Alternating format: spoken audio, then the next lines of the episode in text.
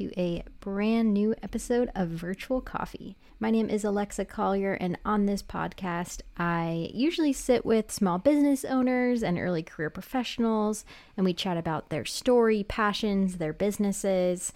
But sometimes I also do solo episodes like the one we are having today. It's going to be just me chatting. But before we jump into it, as always, I'd really appreciate if you could rate and review Virtual Coffee on the Apple Podcast app if you haven't done so already. I think we're at 53 reviews. Let's see if we can get that to 100 by the end of the year. That'd be amazing. Uh, really helps others find our podcast, and it only takes two seconds. You can just go on Apple Podcasts and hit that five star button. Uh, you can also follow us along on Instagram and Facebook, other social medias. It's all at Virtual Coffee Podcast. And as always, thank you so much for listening to these episodes. I really appreciate you checking in and listening to me talk. but for today, let's dive right in. We'll be talking about a framework called the 10 Types of Innovation.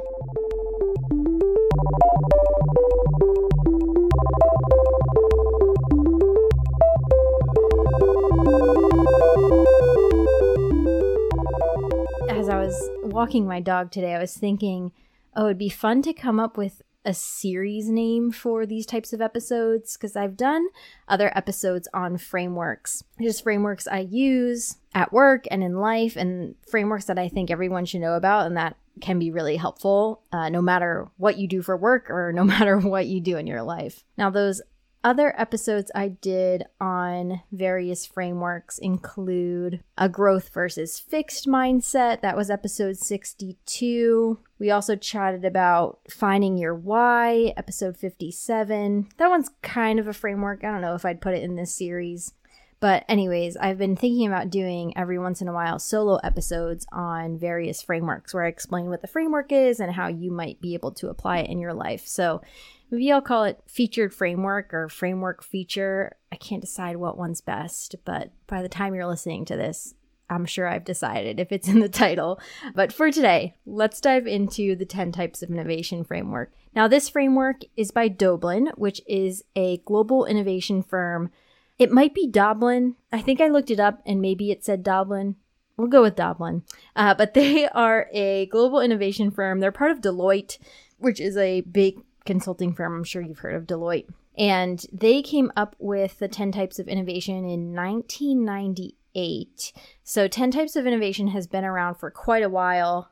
Many companies, many teams, many people leverage it, including myself at work. I recently dug deep into it through a project I was doing and also spoke about it during a summit at work.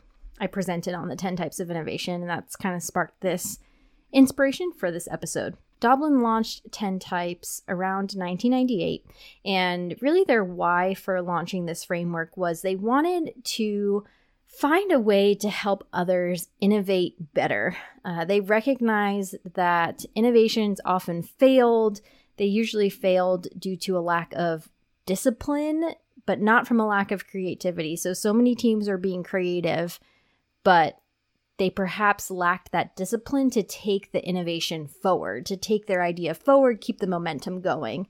Um, and Doblin wanted to figure out a solution to help teams find that discipline, hence, came along the 10 types.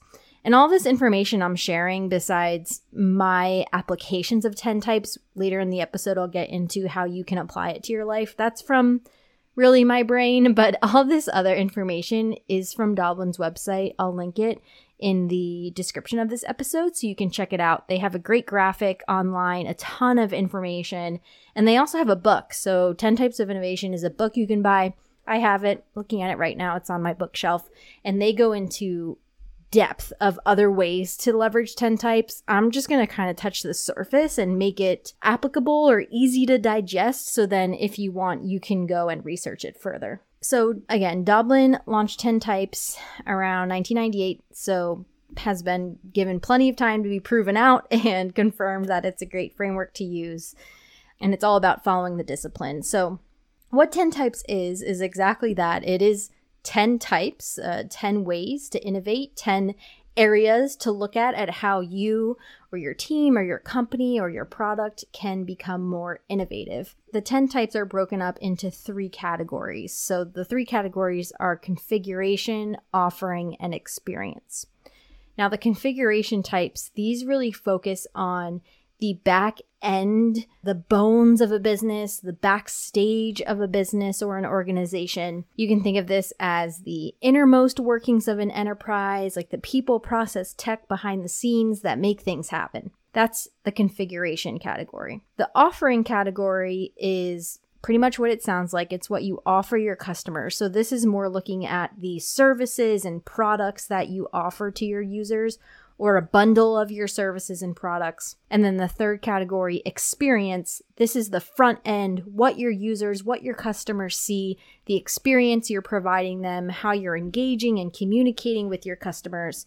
So as you move from configuration to offering to experience, you really go from back end, back of the stage to front end, front of the stage, is kind of how you can think about that spectrum. And so each of those three categories has specific types assigned to them. So, taking a look at configuration, we have profit model, network, structure, and process. And I'm just going to describe them a bit here since I know this is audio only podcast and you can't see the diagram I'm looking at at Doblin's website. But profit model is how you make money. So, what are ways you can innovate in how you bring in revenue, how you make money? Network is how you connect with others to create value. So, how can you expand your network or create partnerships that are unique or innovative in your industry or in your market? Structure is how you organize and align your talent and assets. So, is there a way you can hire differently in a way that's never been done before or align your talent or employees in a way that's innovative? That makes your company or team shine above the rest. And the last type in the configuration category is process. So this is how you use methods to do your work, but methods that are innovative, that are superior, that are better than other processes that other companies or businesses leverage. That's the configuration category, has those four types in it the offering category. So remember, these are looking at products and services. You have product performance and product system. Those are the two types within that category. Now, your product performance is how you develop distinguishing features and functionality. So, what are unique features that no one's thought of before or no one's offered within your specific product before? How can you be innovative in that way?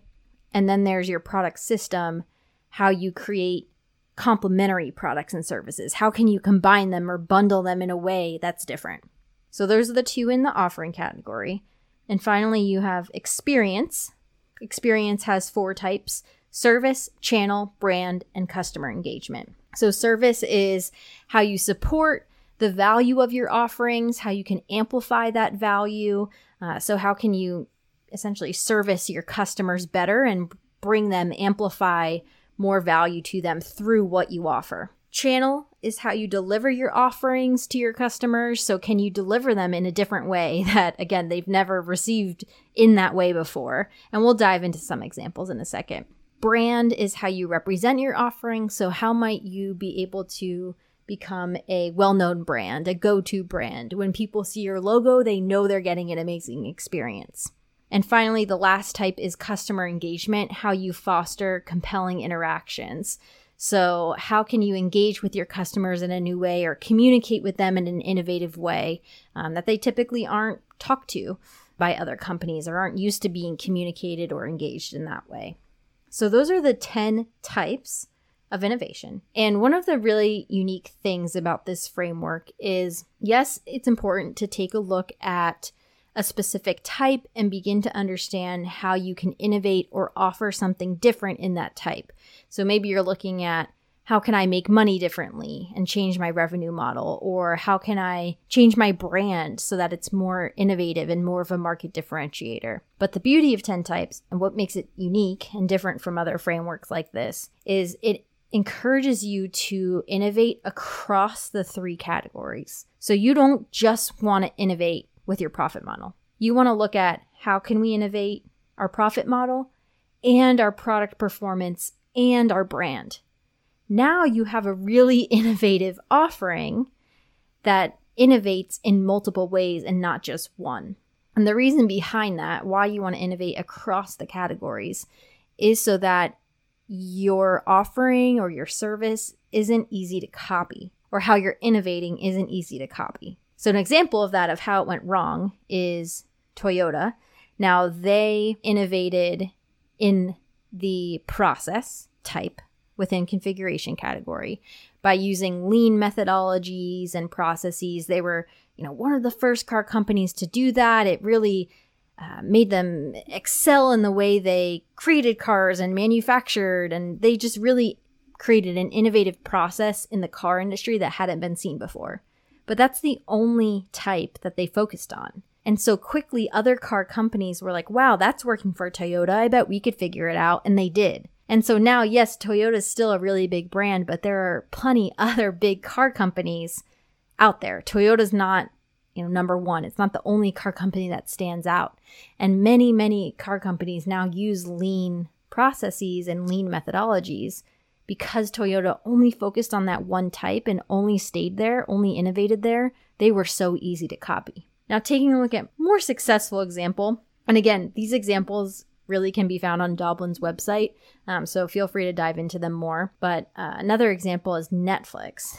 Now, Netflix completely redefined the video rental industry. People were used to having to drive to Blockbuster, get in their car, pack their families up, go pick out a movie, come back, watch it, return the movie, etc. Start cycle all over. But Netflix, first they completely innovated within their profit model. They created that subscription service where you could subscribe to Netflix and get video games delivered to you. And that is innovative in another category or another type of channel, how you are delivering your offerings to your customers. Netflix decided, I'm going to bring the videos to you. You no longer have to drive to Blockbuster, they're going to arrive directly to your door. So they innovated in their profit model with their subscription model and their channel and the way that they were delivering products to you.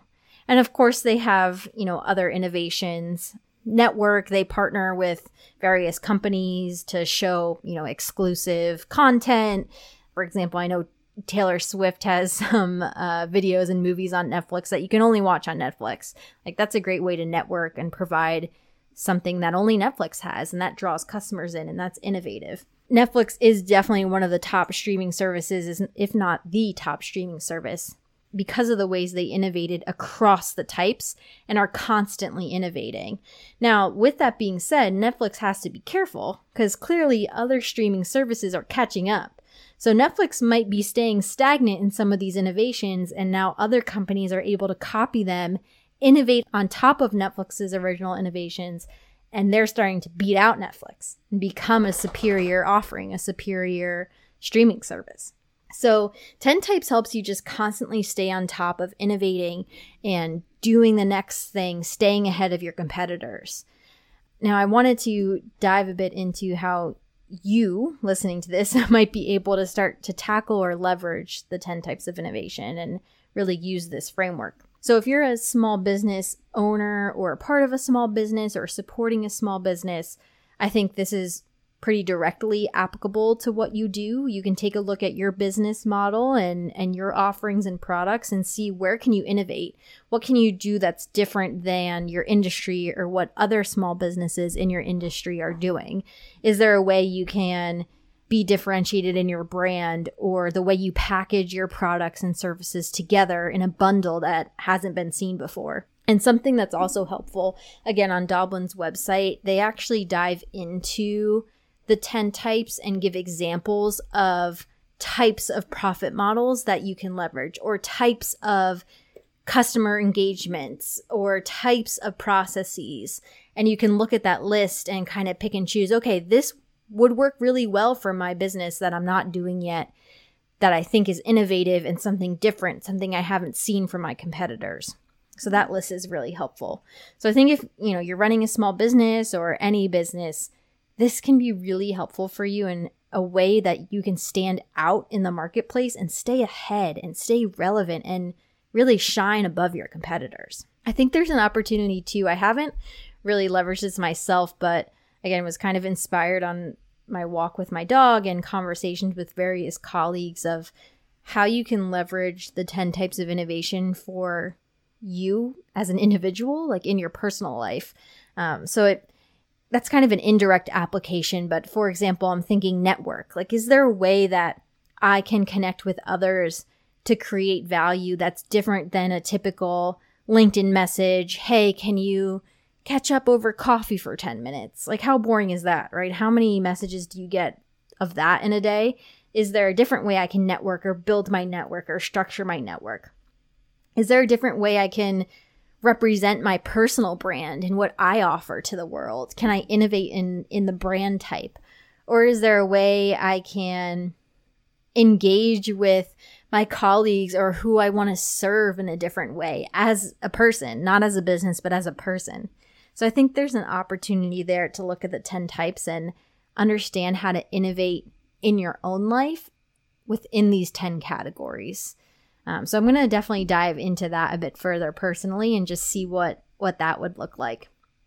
Um, something else that 10 Types dives into specifically in their book is leveraging the framework to look at industry trends. So I think this is really helpful if you're a small business owner or even if you're just on a team in the corporate world and whatever industry you're in, being able to look at that industry and understand where companies are innovating and then where are their gaps that you can then fulfill that you as the small business owner or you as a team member or you as a CEO like what are the innovation gaps that you can fulfill and then provide something different to customers that customers now gravitate towards you because there was a gap that wasn't being filled for them, but now you're filling it in an innovative way. So the book really dives deep into that on how to take a look at an industry and leverage the 10 types to find the innovation trends.